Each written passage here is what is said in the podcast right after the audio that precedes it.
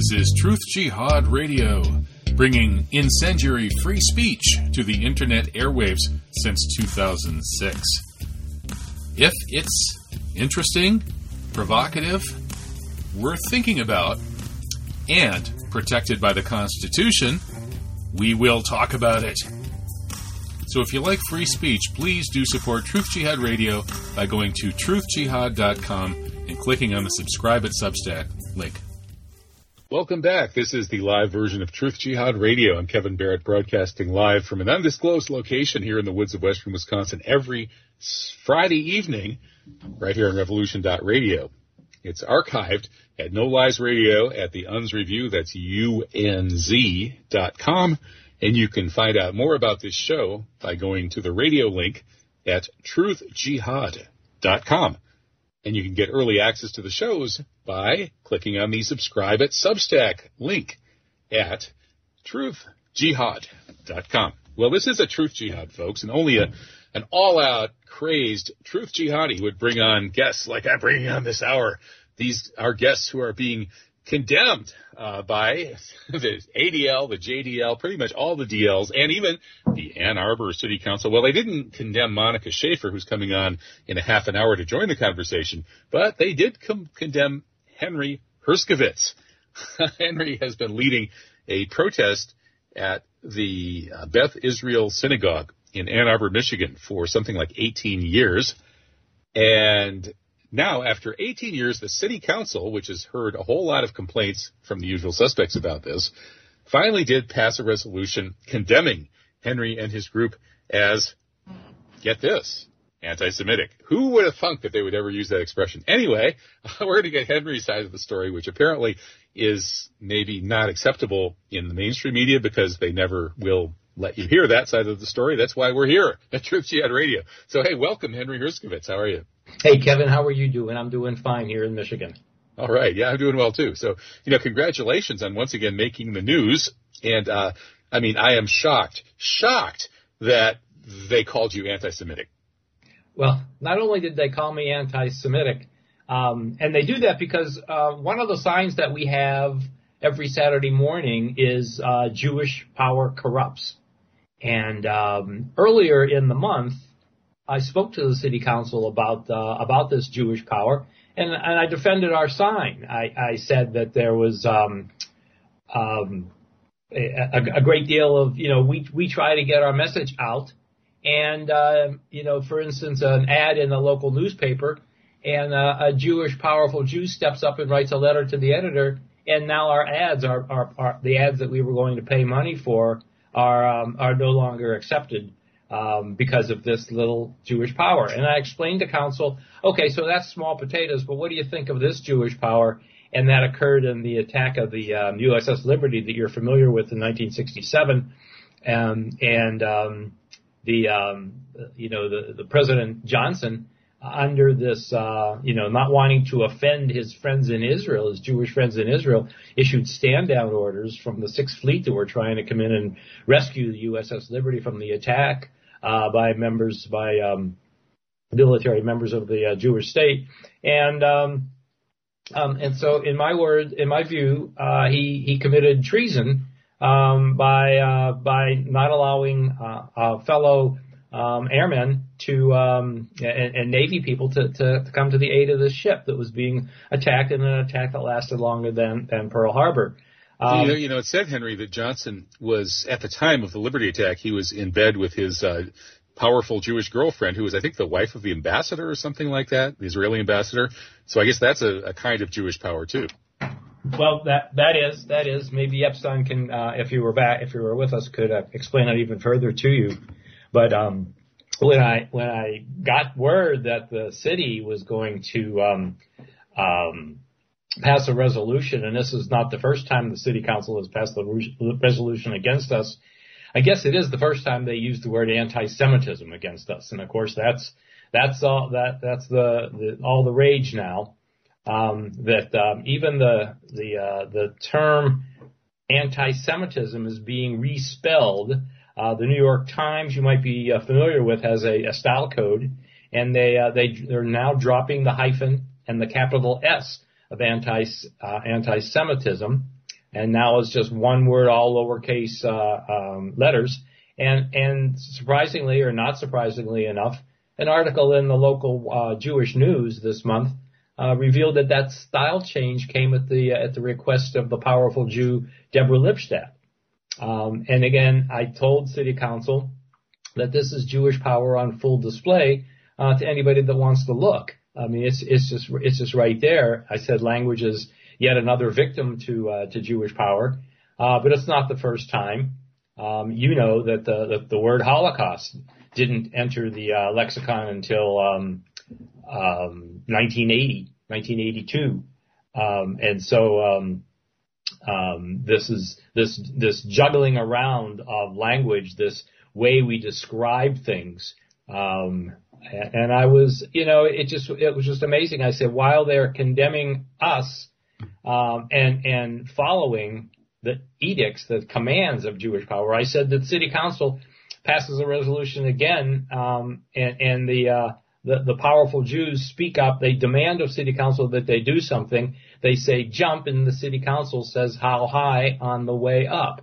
And they pass this resolution um, unanimously. Even the Palestinian member of the um, of the city council, my ward representative, uh, and he voted in in favor. And I, I guess I, I understand that because of this hidden hand, of this this he knows that he's going to spend the rest of his political career um, defending his vote uh, against. Uh, uh, an, I mean, how could you possibly stand up against this Jewish power, knowing that you voted against the resolution condemning um, condemning anti-Semitism? So, you know, so, so wait a minute, was this a unanimous vote? It was a unanimous vote. Yes. Wow. Um, well, that that certainly proves there's no such thing as any Jewish power whatsoever in Ann Arbor, doesn't it? that's that's absolutely right. You're making me laugh here. You know, I I told them, uh, you know, I said if if council really wishes to to combat anti-Semitism, um, tell the Jews to stop beha- to start behaving themselves. I said that anti-Semitism always. wait, wait a minute, Henry. Isn't that kind of unfair, like to lump all the Jews? I mean, you have, you know, your problem in Ann Arbor isn't with every Jew in Ann Arbor; it's with a certain select group, isn't it? I think um, it's it's with with all Jews. I think this is a a, a good distinction that we should we should um, unpack here and, and talk about. Uh, because I think if you go up to any Jew that you know and hold a button in front of them and say, if you push this button, Israel goes away. Will you push the button? I'll bet you will find zero. Really? I'll be willing to push the button. Yeah. I mean, the, hmm. the, you know, the rabbi explained to us here in Ann Arbor that every member of the Beth Israel congregation supports Israel's right to exist as a wait, wait, wait, a minute. It, so, so Henry, this button that you push and Israel goes away, it's not a nuclear button. It's it's like a peaceful button. I hope. Yes, it's a peace. I mean, that's that's. I mean, I'm, I'm not a violent man. I'm I'm, I'm 150 pound um, heart patient. You know, so um, I'm not I'm not a threat physically. To okay. Well, well, yeah. I mean that that makes it more understandable why you know one would wish that, that they I would push it. Push the button and it goes away. So there's no Jewish supremacism in Palestine, mm-hmm. and um, everybody uh, you know lives as Palestinians wanted to live 80 years ago. Mm-hmm. Yeah, that that sounds reasonable to me, and it is kind of shocking that you think the percentages would be that high. I don't know. I, I remember reading Robert Scheer's book. Uh, I forget what it was, a long time ago, and he, he wrote about how Israel had become sort of the only thing that really brought American Jews together that they were all concerned about. But I think even in his book, he, in that book, he admitted is really only like maybe two thirds to three quarters. And then there is this, you know, this group of American Jews that really doesn't give a rat's patootie about Israel, and, and they might be as many as like between a quarter and a third. Well, I, I, you know, again, I will, uh, I'll challenge you on that. I'll say, you go out and find, find me one that'll push that button and then we'll get to be able to talk about a, uh, a solution to this to this um, uh, Jewish problem. Uh, and it is it's a uh, it's a Jewish state um, created in an area that um, the people didn't want them there. They threw out three quarters of a million Palestinians so that they could develop a Jewish majority.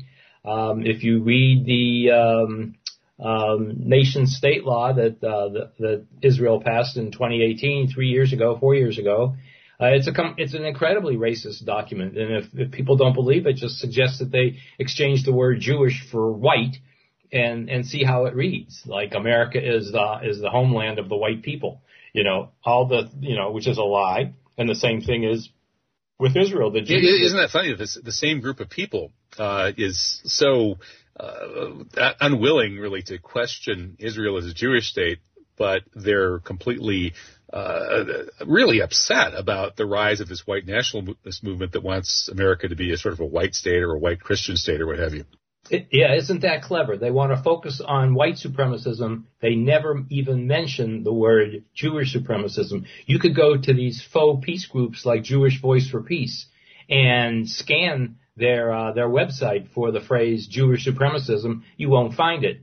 If you scan for white supremacism, you'll find it a dozen, two dozen times. Well, you know, and that makes me wonder, Henry, that you know whether maybe uh, that I'm not trying to agree with the city council or anything, but the expression, you know, Jewish power corrupts, you know, targeting the notion of Jewish power uh, is, you know, it, it has a, a, kind of a weakness, which is that if you're totally against all forms of Jewish power, well, what does that mean? You want all Jews to be totally powerless? No, that's that's that can't be right. So maybe a better uh, thing to target would be Jewish supremacism because it is in Israel. That's the problem. It's Jewish supremacism, and I don't think anybody could really defend Jewish supremacism. And it, it does have a parallel with the white supremacism that we're all being trained to, to hate on cue like Pavlov's dog and, you know, drool in hatred when we hear about white supremacists.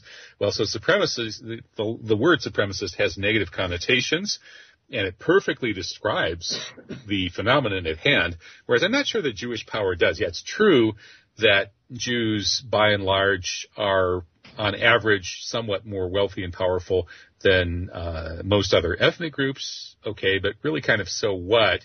Uh, if you say, well, there's this phenomenon of Jewish supremacism where they've got their Jewish state and their their Holocaust, they're ethnically cleansing the non-Jews over in occupied Palestine. This is a symptom of a kind of problem in the Jewish community, a, a kind of sort of sort of you know hyper uh, in-group feeling uh, and and uh, ethnocentrism in the Jewish community. Yeah, then you have a pretty good case. So maybe maybe those signs should be targeting uh, this Jewish supremacy or supremacism rather than Jewish power.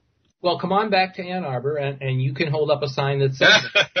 I mean, hey, it's a free country. I will defend the sign because I think it's Jew. It's not Jew. Is a Jewish supremacism that dominates our Congress and our foreign policy. I think it's Jewish power that does that. And in fact, in a book by the same name, um, Jewish Power by J.J. Goldberg, he uh, he he spells out how powerful Jews are in in the um, in the media and in the uh, in the government.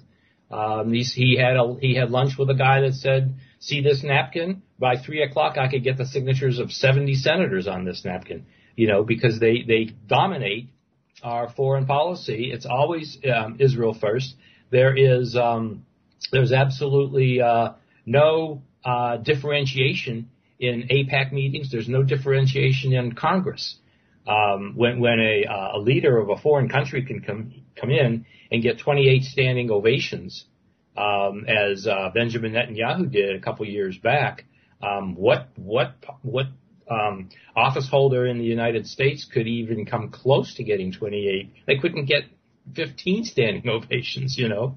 Um, and it's it's a uh, um, you know to me that's um, you know it's it's Jewish power um, just just just there. It's the it's the power when we put up a, a billboard you know, we pay a billboard company um, three thousand dollars for a three month contract, and it gets taken down in a week.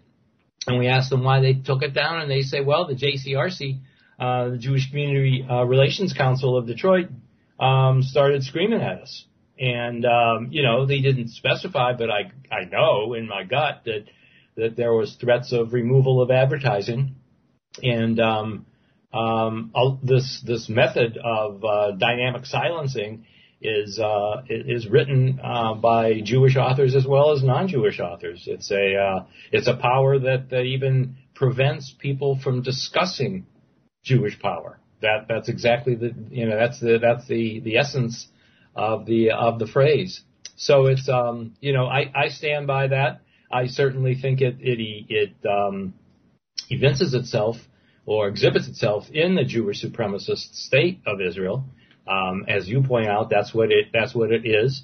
And um, but I, I you know I do think that um, you know as long as Jews are going to be treating Palestinians horrifically and uh, and holding the cudgel of the Holocaust above anybody's head who dares criticize Israeli behavior and talks about um, uh, Jewish identity politics or um, or religious ideology within the Jewish religion that that that tells people to dominate and go in and invade and and expel the Amaleks and stuff like that. It is a um, you know it, it's it's not a religion that you that really uh, is universal in any any way, shape, or form. It's very tribal. It's very um, insular, and uh, which is the reason that we we stage our protests at a conservative synagogue because the racism that drives the state of Israel is born and nurtured within the walls of that synagogue, and um, it's where it's where children, innocent children, are being taken to a foreign country to pose with soldiers and say the world is against you, and so you have to be strong and you have to fight back, and it's this us versus them paradigm. You don't see synagogues with signs like everybody is welcome. That's what I see on Presbyterian churches and uh, Methodist churches and, and even, um, well, and, and you know, the, the mosque in Ann Arbor says, come in and explore Islam. Um, and, and we will, we will tell you about it and, and you can, you can become Muslim if you like. But, you know, but if Jews are still going to define themselves through bloodline, it's a, it's a it's a tribal faith. It's not much of a faith at all, as a matter of fact. Well, you, you can convert to Judaism. I, I know somebody. My uh, I think my son's kindergarten teacher converted to Judaism, so it, it does happen. Um, well, I I believe um, I could be wrong, but I'll bet you that there, there's not a single Orthodox rabbi in Israel that would bless that conversion. They would all say, right, right, yeah, that, that it's not different schools a valid there, conversion. Yeah. And and this is you know when when when you have people like the um, Rabbi uh, Menachem Schneerson, who who said that the differentiation between Jews and Gentiles is like the difference between Gentiles and animals and cows, and and that's you know we have to differentiate. It's on completely different levels. That that Jews are, are are in God's image and Gentiles are in an animal's image. It's uh, I'm, I'm roughly translating this, but it's it's horrific. It's an incredibly racist statement. Alison Weir has a great article about this on her website, If Americans Knew, and uh, listeners should go go there and and and you know, uh, excuse me, search for the word Schneerson and um, and and and they'll find this article. It's a um, you know so so my point to uh, to city council is if you're serious, if you're serious about fighting anti-Semitism, um, you got to get you got to get Jewish behavior under control. And um, and, and uh, as Helen Thomas said, uh, tell the Jews to get the hell out of Palestine. I echo that. Um, you know, they they stole the land. Uh, ben Gurion admitted as much. And uh, and if and if uh, I said to City Council, quote, if Jews want the world to stop hating them, tell them to give it back. That would be a good start and might even be long lasting towards ending anti-Semitism. But the, the more um, Jews misbehave, anti-Semitism, no matter how you want to spell it, um, is is going to increase. And I, mm-hmm. I think it's interesting that they, they, they changed the word, they took the word Semite, capital S Semite, out of the word because that means well they're hiding it because because look who the real Semites are, right? The, exactly. Uh, the they don't they don't want to be associated with those dirty Arabs, right? Arabs. they don't want to be associated with Palestinians or or you know um, it, you know anybody else who came from that area because they know they didn't come from that area. You know, DNA tests can if DNA testing proved that European Jews originated in the Levant, we'd hear about it as many times as we hear about the Holocaust. And uh, and I guess I was. I've actually seen contradictory reports on that. I, I think I've seen reports claiming that there's a certain amount of uh, DNA from the Levant in the Ashkenazi Jewish population that it would have come from uh, the male line, and it looks like some uh, males from the Levant uh, procreated with European or Eastern European women, uh, and that that may have been sort of the beginning of the Ashkenazi population, which of course did sort of continue to interbreed with uh, with Europeans. So it is mostly European, but there seems to be a little bit of uh, Levantine blood too. I, uh, you know, I, I'm not, you know, uh, our friendship isn't going to be harmed by me disagreeing with you. and, well, I, more, more research is necessary. I'm not really, I'm, I'm not sure whether what I just said. I'm, I'm just, I'm just stepping back like a lawyer does and say, well, if this is true, what would happen? And I contend that if it was true, that it could be absolutely proved that Jews came from Palestine, we would hear it every day, ten times a day. And, mm-hmm. and we hear about the Holocaust every day, ten times a day. And, and I'm remiss in not wishing you a happy Holocaust Memorial Day from yesterday. Oh, is this the Holocaust Memorial Day today? Oh, yesterday was. And, yesterday, uh, okay. So, uh, you know, please accept my belated uh, well wishes interesting. You know, it's funny. I think I published a, I, I guess I published my uh, my Holocaust parody article uh, in terribly poor taste. I'm sure some would say. Uh, certainly, the city council would say that. Uh, the, I guess that was the day before yesterday, so it was on the yes. eve of, of the Holocaust Remembrance Day that I did that. And uh, you know, may Yahweh forgive me. No, I was just kidding. Seriously, folks.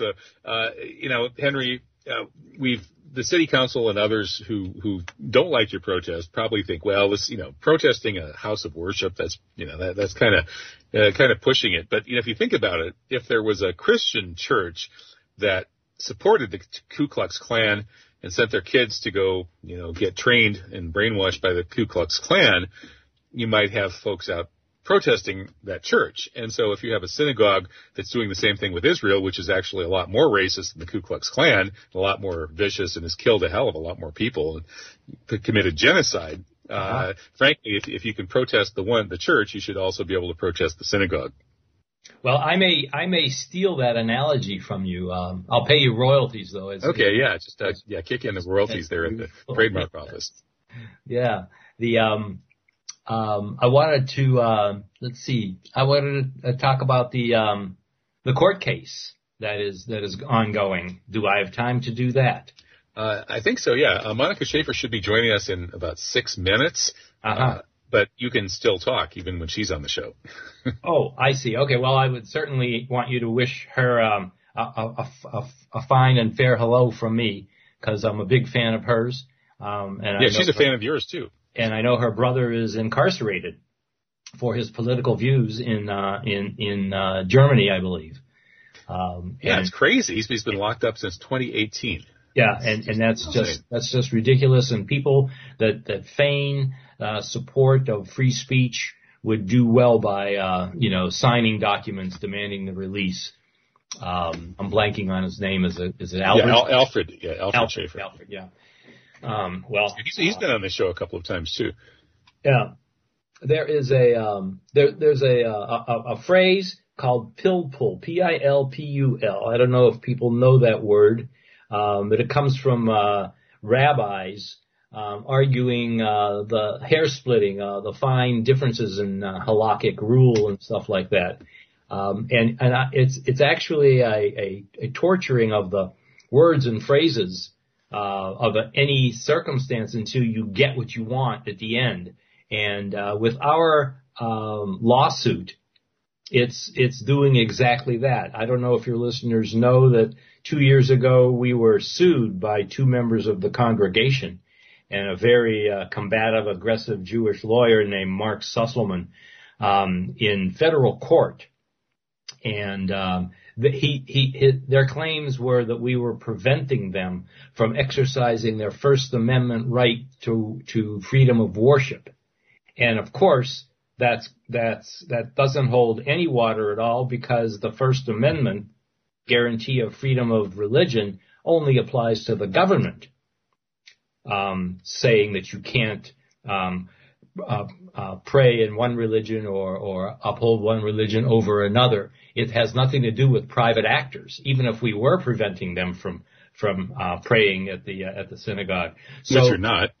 Which we're not. And so the the pill pilpul comes in where they had to also sue the city government of Ann Arbor. The mayor is included in. He's also a defendant, like myself and the um, city attorney and the assistant city attorney are all thrown in there because they're that's the government action because they're, they're arguing this in this pilpul, this hair splitting way. They're saying, well, you know, it's the government that's that's attacking these Jews and, and keeping um, these Jewish people from worshiping the way they want. So it is a violation of the First Amendment. And of course, the uh, district court saw right through that and said, "Bull Twinkie, that's that's not to that's not to hold water," and uh, voted in our favor. They dismissed the case. Um, and this is going on for for two years. They uh, the the plaintiffs went to the appellate court, the Sixth Circuit Court of Appeals, uh, out of Cincinnati, and and they uh, uh, and they got defeated there too. Um, and after that, they went back to the same court of appeals uh, because they they had us they had the case heard by three judges. They wanted the entire bench, the 16 or 20 members of the uh, Sixth Sixth Circuit Court, to hear the argument. And and they as the Sixth Circuit denied that request, they said we couldn't even find one judge that wanted to uh, to br- to bring this up for a rehearing. So now they are um, they're off to um, uh, to the Supreme Court. Uh, we mo- we most likely will be going to the Supreme Court now, um, and they and they're going after this another another example of this pilpul is that is that the plaintiffs are saying, okay, well the the um, Sixth Circuit Court of Appeals said um, it's it's you know Israel American relations are of public interest, so you can discuss this with your First Amendment guarantees on the sidewalk. But our signs, since we say Jewish power corrupts, well, those are anti-Semitic signs. And the First Amendment isn't there to prevent that. And, you know, so that, that means it is a, uh, uh, an illegitimate use of the First Amendment, but they're twisting things around because we say that um, the corruptive influence of Jewish power, and and you're right, it's not all Jewish power isn't bad. It only rears its head and becomes a problem when it when it works against the country's interests, when it works against uh, freedom of expression, um, and so that is the, uh, you know, we say that's absolutely a matter of public concern. But they're going to try to pilpul the hell out of this thing and twist the logic and twist the words into trying to get things their way. They got a powerful lawyer named Nathan Lewin out of Washington, D.C., who's now appealing to his buddy uh, Brett Kavanaugh on the Supreme Court to intervene. Um, and the uh, wow, there's been a split in the plaintiffs, and the other set of plaintiffs, uh, or the other, the woman, um, who's who is up um, represented by Mark Susselman, is has already made a, uh, a plea, a, uh, a writ of certiorari uh, at the um, at the Supreme Court level, and it's uh, it's I just read part of his thing today because it just came out yesterday, and it's it's it's just hilarious. I mean, he's talking about you know that we we call we use the word kike. We don't use the word kike. You know, it's it's just uh, uh amazing how um, things. Um, you, you know, you point out errors to people. Um, the the man who um, uh, Andrew Lapin, the guy that wrote the Jewish Telegraphic Agency article. I finally got a hold of him. To his credit, he had a, a, a good exchange with me, but the, his article said that we chant at the vigils. We've never chanted at the vigils. And so, you know, he finally relented and made a change to the article. But what he said was, um, this story has been updated to reflect that the protest group has not been recorded chanting any slogans during their Saturday morning synagogue protests. I mean, to me, that just screams pilpul. They're, they're like, they're like, you know, it's like me saying, well, you know, we've never, you know, re- recorded, uh, Andrew Lapin having, um, you know, sex with a goat. So I guess we're just going to have to, you know, assume the best and move on or something like that. It's, um, he's I, never been recorded with that goat. Right. I've, I've never seen a recording of that. So, you know, but I'm, I'm not going to say he doesn't do it. See, that's, that's the whole implication. You oh know, but I will go on record as saying, uh, Andrew Lapin doesn't have any, um, sexual relations with animals. As, as far as you know as far as it's been reported. okay, well, I'm glad we've got that straight at least, and I hope this uh, this court case works out. I mean, it's it's of course generating all kinds of publicity Uh, unfortunately, it's only Truth Jihad Radio and uh, others of like mind who were letting you tell your side of the story. The rest of it is all pretty much scripted by the usual suspects. Bless well, you for that, my friend. Yep. Well, hey, it's it's it's great having you on, and now we're being joined by Monika Schaefer. She's in an undisclosed location in Western Canada, uh, and she has herself had a brush with the draconian censorship over in Germany, and her brother Alfred is still in prison since 19 since 2018 uh, for free speech offenses. And uh, Monika is one of the bravest people I know. Uh, she did host my 9/11 Truth Talks up in Alberta, and uh, around the time that I was there doing that, she was studying the Holocaust issue, and she came to some very politically incorrect conclusions and spoke out and has never stopped speaking out. Uh, she made that video, Sorry Mom, I was wrong about the Holocaust, which went viral and drew all kinds of panicky attention from the uh, forces that don't want such things discussed. And so she's been kind of a free speech freedom fighter ever since. So hey, welcome back, Monika. How are you? Hello, Kevin, and hello, Henry. This is just such an honor. How's my sound? You can hear me all right? Sound great. Hi, Monika. Yeah, hi, Henry. I've been listening for the last half hour and have really enjoyed this interview and just want to thank you again, Henry, for writing letters to me in jail. And I think that, uh, my lawyer actually talked about your, you know, interventions, uh, on behalf of myself and I think also on behalf of others and that you are Jewish. And so he particularly made a point of that to the judge in the court case and also in the bail hearings. Now, it probably didn't make a big difference, but anyway, it was, uh, it was talked about. well, Henry, like like Gilad Atzmon, you're probably ambivalent or worse about your your Jewish identity at this point, aren't you? I'd say worse, but you know, if if I if I can help Monika, you know, I'll I'll be a Muslim if I have to do that. Okay, put, well, put maybe, on that yarmulke for that for that maybe, purpose. Uh, yeah, maybe you're one of the people who would call yourselves a, an ex-Jew or a former Jew because you know the the work you're doing is just terrific, Henry, and I just want to thank you for that. Well, thank you. Uh, you know, ex-Jew probably works. You know, I, I the more I uh, I look at it, the uh, the the the in I don't know the whole insular a- attitude is something that I don't want any part of. Uh, you know color me uh, Gilad Atzmon. Uh, you know, it's uh, or or or Paul Eisen, who uh, actually uh, was a was a friend of mine as well, is a friend of mine, and he converted to uh, Catholicism. So yeah, you know, my my brother Alfred, he talks about this a faulty operating system that the Jews operate on. It, it's just a, a really bad operating system, and so you've uh, un plugged yourself from that, I guess, as it were. You know, you've completely extricated yourself from that and, and, uh, so that's great. yeah, it's, you know, I mean, I still like a, a, a good Mel Brooks movie, but, you know, it's, uh, I'm just not gonna, you know, cut my I, I prefer the Marx Brothers actually myself. Pardon? Pardon? I prefer the Marx Brothers. Yeah, okay. Point taken. Go ahead, Monika. I didn't want to step yeah. on it. No, that's all right. So, Kevin, you you would like um, to, me to talk about Alfred? I would imagine that's always yeah, yeah. I mean, it's it's you know, time has gone by, and now I just can't believe this much time has gone by. He's still yeah. locked up. There's something really important that I need to tell you right off the bat. The reason he is currently still in jail, because it's now been more than three and a half years, and you know his original sentence was 38 months. That would have been over in September 2021. Why is he still in jail? I'll tell you why he is still in jail. And this is just so important that people understand this. He is in jail still because of the things he said in court, in, during our trial in 2018.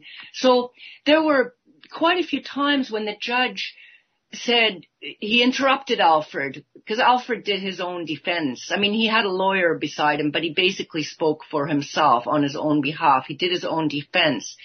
Quite a few times the judge interrupted him and said, oh, oh, I, I have to warn you that if you carry on with this, the way, this, speaking, the, what you are talking about now, then very likely we will have to uh, do new charges against you. This is now breaking the law. Now, well, you, just, defend yourself, and we'll charge yeah. you again for defending yourself. Oh, that's correct. Now, where else should you defend yourself but in the court? I mean, what happened to this notion of, you know, the, the judge hears one side and hears the other side and weighs it out and looks at the evidence on, of both sides and de- determines, okay, you know, makes a judgment that what's that, what's that all about? No. In Germany, you are not allowed to explain, for ex- example, how you reached your conclusions that there were no homicidal gas chambers at the work camps, the concentration camps, or and any number of other uh, uh, things about the so-called Holocaust. Okay, so you are not allowed to bring evidence. Okay, but Alfred, what he did, you know, he's a he's a very uh, courageous man. He let the judge say those things, and then he proceeded. He said, "Well, you want to lock me up for six million years anyway, and I am just speaking the truth and I shall carry on. And you know, something that I already discovered even well before the trial started, because I was in jail for six months before the trial began, uh, and so there were some bail hearings, and the judge, the the um, justification document for keeping me in jail rather than letting me go and await trial at my brother's dwelling, like not, not to return to Canada. I wasn't going to try to escape. Like they would have, there would have been conditions. They could have held my passport. I could have had to, you know, report to the police every day or every week or whatever. Anyway, these bail hearings always ended in failure. I, I stayed in jail. And the document which gave the justification for that I honestly wondered if I had been at the same hearing as the judge because they fabricated things. And so I thought, well, this frees me up. You know, they make a decision beforehand and then they, they have their process. And the same thing goes for the trial. The verdict is predetermined and then they do their show trial. And, you know, on day one, Alfred did call it a Muppet show and he also refused to stand up when the judge came in. The judge didn't like that at all, but he he didn't want to recognize the authority of the judge over this inquis. It, it's it was an inquisition essentially. Well, it reminds me a little bit of a story by that great Jewish writer uh, Franz Kafka. Yeah. uh, you know the, the trial. It is rather. okay, yeah, I think I have read it, but you'll have to remind me how that went. But even just you know the word Kafkaesque. Yes, I've read enough Kafka to understand that it just makes you scratch your head in bewilderment and bafflement because it's just so bizarre and nothing makes sense. Yeah, you're being being charged with something, but you don't really know what, and you're not sure, you know, when they're going to come and get you, and precisely what you're supposed to do, and the whole they're just making it all up as they go along, and it's one bureaucratic uh, crazy thing after another. I mean, it, it seems like, you know, and then there's of course the trial in Alice in Wonderland, which I guess could be another model for the sort of prosecution. Mm-hmm. Yeah, and you know when you say that they make it up as they go along, or you don't really know what you're allowed to say or not say, that actually is literally true. That you don't know what you are allowed to say or not to say according to the law, because this law, paragraph 130 under which we were charged. And it's known as the Holocaust denial law, but the word Holocaust does not appear in that law. It is quite vague, really, but it does say that you are not allowed to diminish uh, the crimes of the National Socialist government, and you're also not allowed to aggrandize their achievements or, you know, say good things about them. So that's basically in a nutshell. And then there, there's some things about, you know, incitement and, and something about, um, the genocide law that gets invoked in that, but they don't mention any specifics. They don't tell you what you're allowed to say. For example, they don't say, tell you that if you were to say, uh, five million Jews died or were killed, which of course is a lie, but let me just give that as an example. Is that Holocaust denial? Does it, they don't specify the, the um, place where a crime took place. They don't specify the, uh, the the to- the uh, weapon that was used to carry out the crime. They don't specify, you know, gas chambers or was it electric conveyor belts or was it a you know diesel diesel van i mean all these things have been written about you know the different methods that were used and the numbers of jews who allegedly were murdered even in the mainstream media, and I would say the Jewish owned mainstream media, the numbers vary wildly. And all these things, we brought this into the, into the trial. You know, and so why is it that none of those numbers or facts get taken to task, but Right. How, how can you know what you can say when, you know, the, the father of academic Holocaust studies, Hilberg, said 5.1 million Jews dying in the Holocaust was his best estimate. And, and yet others say that if you don't say exactly 6 million, then you're a Holocaust denier and should go to prison. How can anybody know what they're allowed to say in Germany?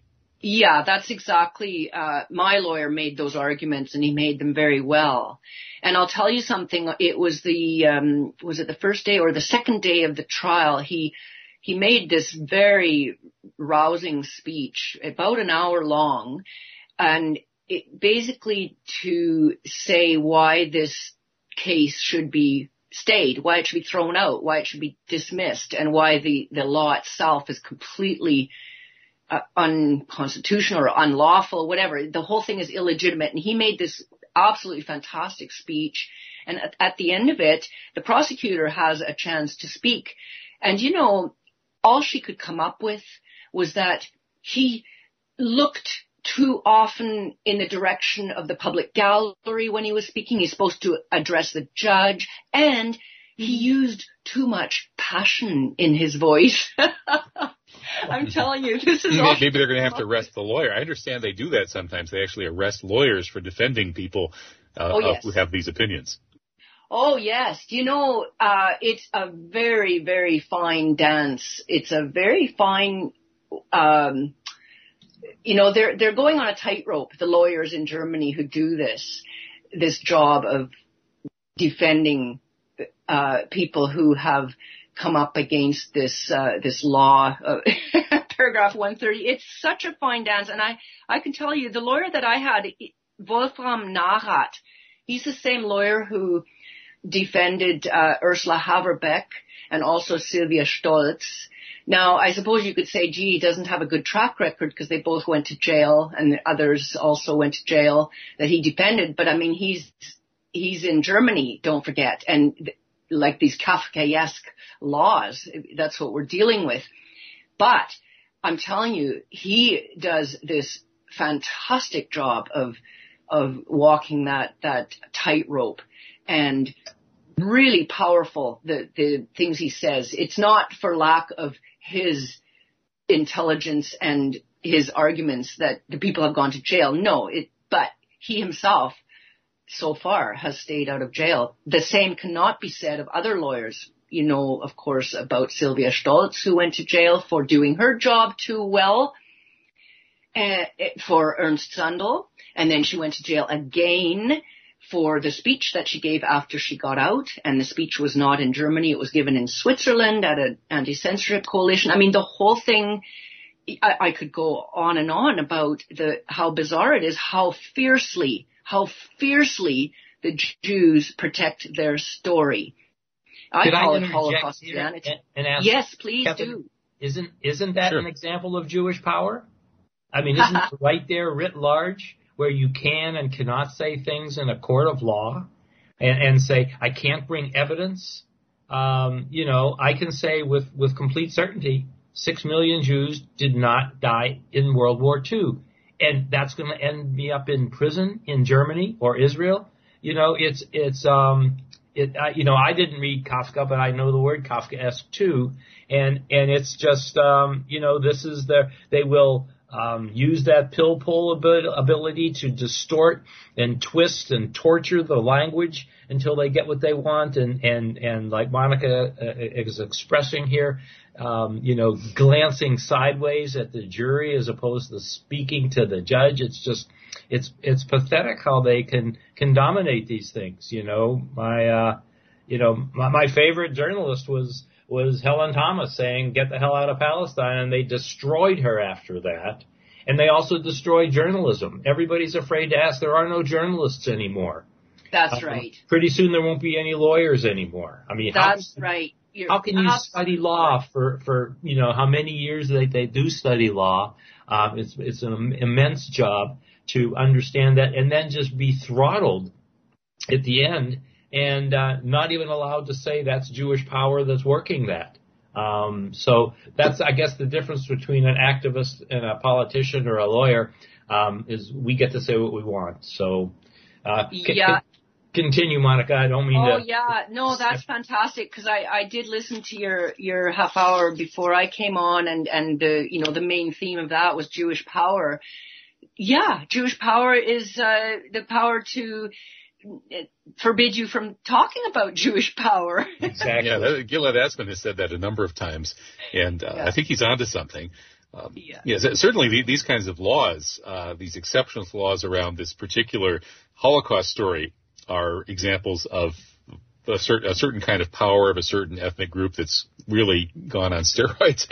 like I, I can talk about Gil, Polya's work on the 30 million Muslim 9/11 Holocaust and uh, if somebody comes along and says, "I don't, th- I think 30 million was too many," you know, it really it, it's it's only you know 20 million or, or even 10, or some would even say even even as low as six. uh, somehow, I don't think there's any country on earth, including the Muslim countries, where they're ever going to arrest you and imprison you for Muslim Holocaust denial. But uh, and the same would be true for the Irish Holocaust when the British uh, of course, with, with Jewish bankers having a lot of power in that government, uh, genocided Ireland uh, in the 19th century, uh, in fact, more than once in, in other centuries as well. And we'd go on and on and on about all of these Holocausts and genocides that Gideon you know has studied. Yeah, you can you can deny, you know, any one of those, like you say, Kevin, and you're not going to be charged or go to jail. But you know, the the interesting thing about it is those are those ones happened, like the Holodomor. It actually happened. So the one that didn't happen, that's the one that you go to jail for questioning their story. And that's exactly the point. I mean, they have to use the force of law and the force of putting somebody behind bars to keep their story going. That's exactly the point. And then if they forbid you to defend yourself in court or bring evidence, that's how they keep the story going. I mean, it's pure force it's pure force. That's the only way to keep it. Truth does not uh, fear investigation. And so they obviously fear investigation. I think they're in panic mode right now. I mean, they're just going crazy with, you know, more and more laws about you have to, you know, these, the states, more states are bringing in the, the, holo, the compulsory Holocaust education and, you know, I mean, they're very afraid of losing their narrative here. And, you know, I think that the, the Holocaust is really the key so when it's like the linchpin lie. When this one falls, then the whole Jewish question is exposed. Is, is the light of day comes onto the whole entire Jewish question because the narrative is always that oh the Jews have always been persecuted, poor Jews, poor Jews, while they are doing this to their their host population, their victims. You see, so it's all inverted, it's all backwards, and the Holocaust is the the linchpin of that narrative. It's, it's their story. It's their identity. You ask any Jewish person what, what's their identity all about and whatnot, and the Holocaust will definitely come up. So if, when we take down this, and I say when, it's not if, this is falling apart, this story. More and more people are, are looking into this and, you know, saying, gee, I don't think this really happened.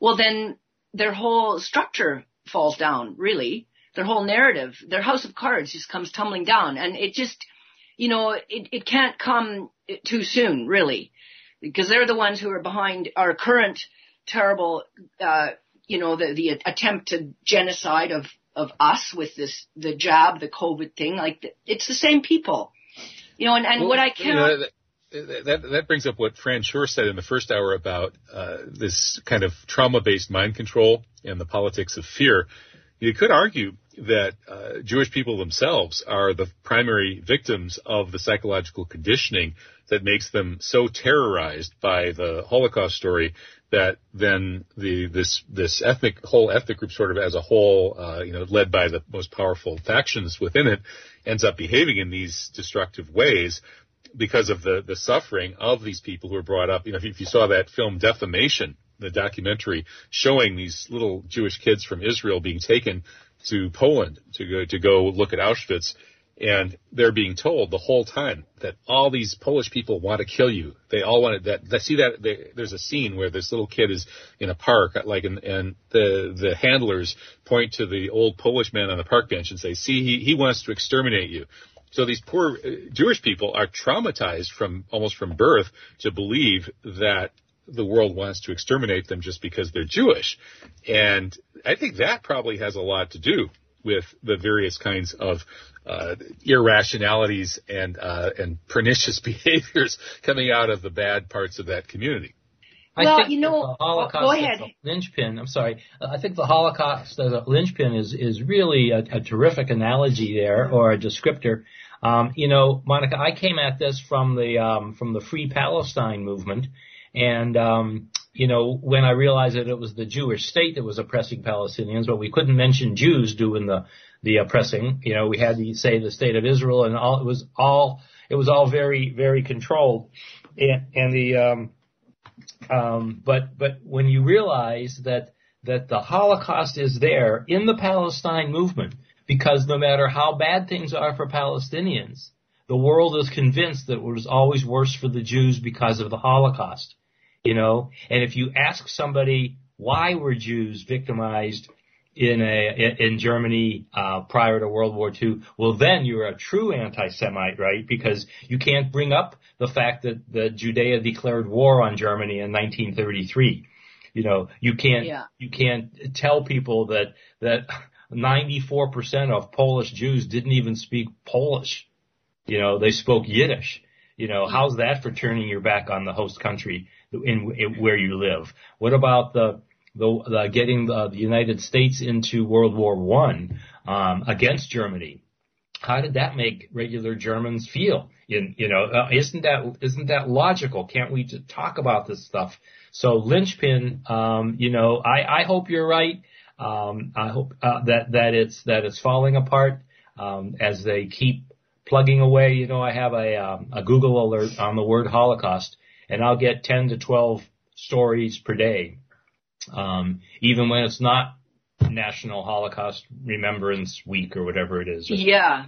You know. It, yeah, and you know, I'm I'm glad you you talked about the Palestinians. Like, they must all the time say, look, why are we being punished for the alleged, I'll put in that word alleged crimes of the Germans, but even if the Germans had have done all these evil things, why are the Palestinians being punished, you see? So, but the, the Jews, they use this Holocaust thing as a forever, they can do anything. And I mean, there's that, that perfect clip that on Shulamit, mm, what's her name, that former uh, Israeli cabinet minister. Shulamit Aloni? Yeah, that's it. Yeah. And she's answering questions to, um, you know, on the, the, Jewish Amy Goodman. Yeah, the, exactly, the Jewish Dominating democracy now, right? what, Amy isn't Jewish enough for you, Henry?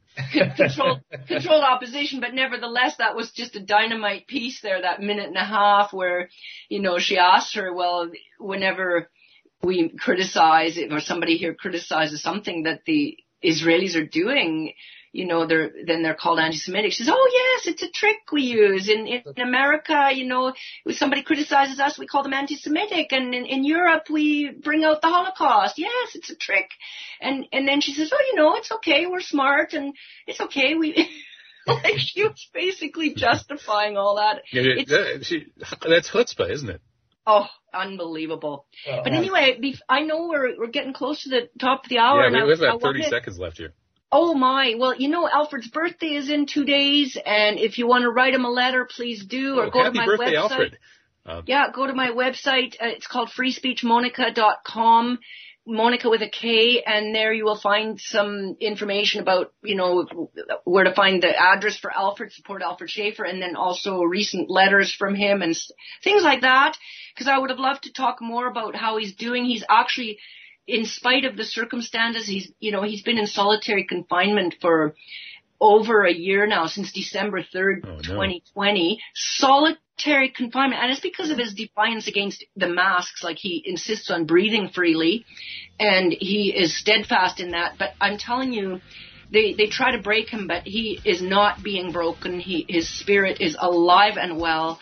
He, he just radiates this winning attitude. It's fantastic you know, if people would think, oh, gee, he's na- naive. No, are you kidding me? He's at the front of this war. I and, mean, and he will write back to you if you write to him. He writes quite an eloquent letter. Uh, so absolutely. people can find the address at Free Speech Monica. That's Monika with a K. FreeSpeechMonica.com. Well, thank you so so much, Monika Schaefer and Henry Herskovitz. It's been a great discussion. We get to hear the other side of the story not. Not thank you. Thank you. This is Radio. Kevin Barrett signing off. 好的。